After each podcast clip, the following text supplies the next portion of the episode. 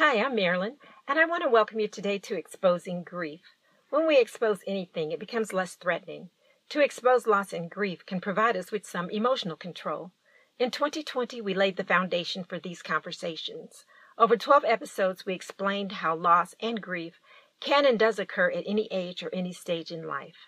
You can go back and listen to those foundational podcast episodes, or you can begin listening today as part of your personal journey to be more emotionally and mentally healthy.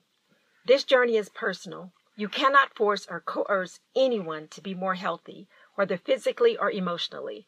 A person has to be willing to do all the hard work in order to see results. You can encourage them and be supportive. That is all. Sentimentality can cause us to look at loss in an unrealistic way. For example, say as a child you had a favorite toy.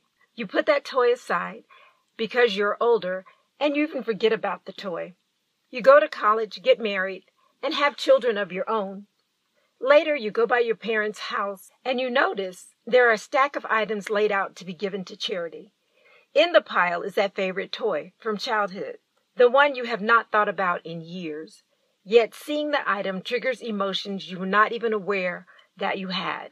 You pick up the toy, look it over, turn it around to view all angles, and ask yourself, how can your parents throw away part of your childhood? You rescue the item from the charity heap and take it back to your parents' basement. That is sentimentality at work. You had not thought of the toy in years.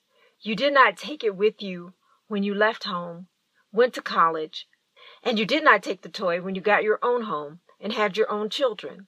However, when you saw the toy being given away, you still did not take it to your home, but returned it to the place where you thought it could be preserved. A part of your childhood was still intact. Many times we can get into sentimentality and we don't recognize it. A favorite anything can trigger that emotion. Ask yourself why you want to hold on to items that you no longer use or need.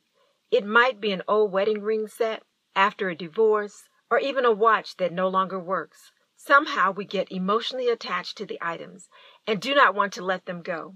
Even the thought of getting rid of the item invokes a sense of loss. The feeling is natural, but we have to be aware that holding onto the item or items could become an obsession. Being willing to let go of the item and experiencing that sense of loss is much healthier. We cannot go back to that moment in time, so it's best to let the item go and just have the memories of the innocence or good times that the item invokes.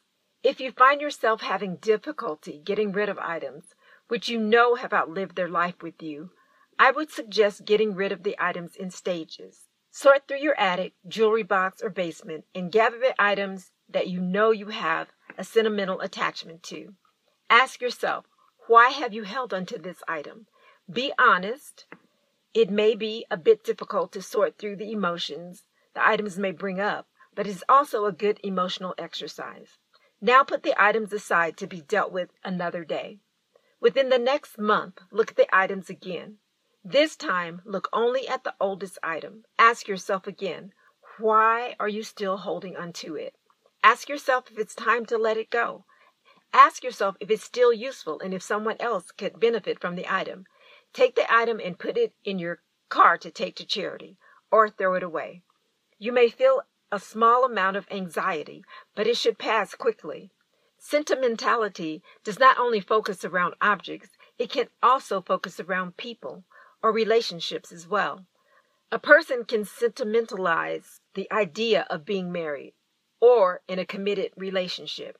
In fact, their identity is so tied to the relationship that even when the relationship ends, they hold on to the idea of being someone's spouse, girlfriend, or boyfriend. It is important to be on the lookout for unhealthy sentimental attachments, whether to people or to objects. Try to recognize if it is the person you are attracted to or just the idea of being in a relationship. If you find yourself unable to make the distinction, there is no harm in seeking professional help. The more tools we have to navigate in life, the better. No one has all the answers for every situation we may encounter. These conversations about loss, grief, and emotional well being are necessary and perhaps well overdue. Be a part of these important conversations. I want to thank you so much for joining me today.